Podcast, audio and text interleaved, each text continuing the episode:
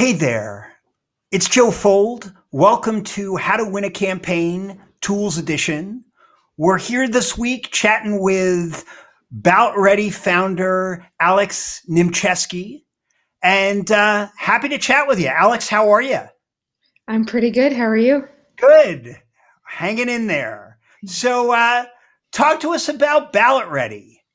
Okay, so we've been around for about five years. We are most known for making voter guides to the whole ballot and where we're showing voters every candidate and referendum that will be on their ballot, plus background information about them so they can vote informed.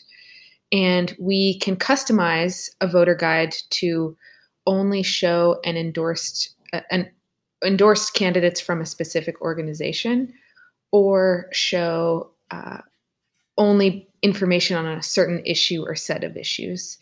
And we're also known for making our turnout engine where voters can pledge to vote and make a plan, where we walk them through how they can vote, whether it's day of on election day, early voting, or voting by mail.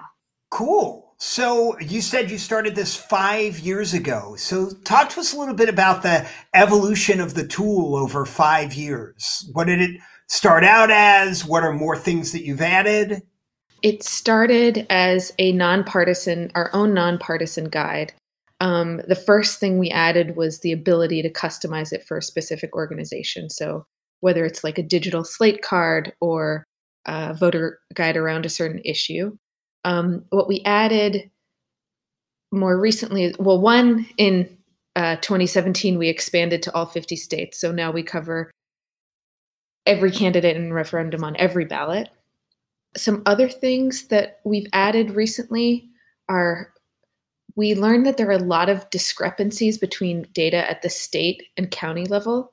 So, this is part of why we've grown our team so big, but also we are starting to gather our own polling places because we've seen so many gaps in the data that's available. So, what separates sort of your tool from other tools out there? Ballot Ready has the most comprehensive database to elections and candidates. So, what that means is we go further down the ballot than anybody else in the space. Uh, we go all the way down to school board.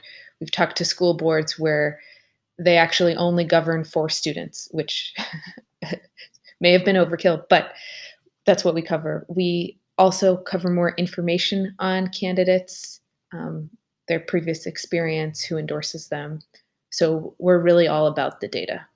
So you talked a lot about sort of data being different, different places that you're collecting it. Talk to us a little bit about how you source data for Ballot Ready. Where does it come from? Um, and how do you make sure it's accurate?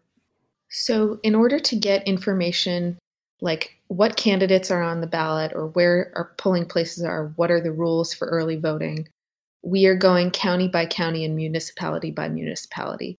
And we do that because we see these discrepancies between states and municipalities. And it's so important to us that the data is accurate and we have more and more opportunities to QA the data. For information on candidates, we gather the same pieces of information for every candidate for our own profile on them. And that includes their previous experience, work history, and education, their stances on issues, and who endorses them. And for all those, we gather that from their websites or social media, and we always link directly to their source. And talk to us a little bit about your customers, right? Who hires Ballot Ready? Who are the folks that uh, you work with? Um, so we often work with advocacy groups, whether they're C3s or C4s. We make branded nonpartisan guide. So even if an organization is a C3, um, we give them a really great way to do C3 friendly voter turnout. We also work with local organizations. So you could be a national organization or um, a local organization or candidate. And for candidates, the tool they can buy is our turnout engine where voters can pledge to vote and then make a plan by seeing where their polling place is. And so you talk about it being a nonpartisan tool. So do you work with Democratic groups and Republican groups? Talk to us about sort of the partisanship nature of the clients you work with. Yeah, we so being nonpartisan is really vital to what we do. So we work with all sides. Our rule is we don't work with hate groups. We're never going to do that. It's important to us to work with all sides because when we go to gather this data, election administrators often ask us if we're partisan, and we get more data because we're nonpartisan. And we've heard a ton of stories of state parties or other partisan organizations just data being withheld from them because they're partisan. And so, how do you keep information secure, right? If you're working with a specific client that is doing voter turnout work or work for an organization, how do you make sure that just the client gets that information and that it doesn't go to the other side? How do you do that? For all of our customers, they are the ones that get data on who uses their tool, like the email addresses and phone numbers, who uses their tool. And they are the only owners of that data. We don't own that data. And we integrate with their, you know, with EveryAction or BSD. So they're the only ones that sees that data. And so talk to us about some of the lessons you've learned in building this, you know, tool over the years. What have been some of the struggles and how have you grown doing that?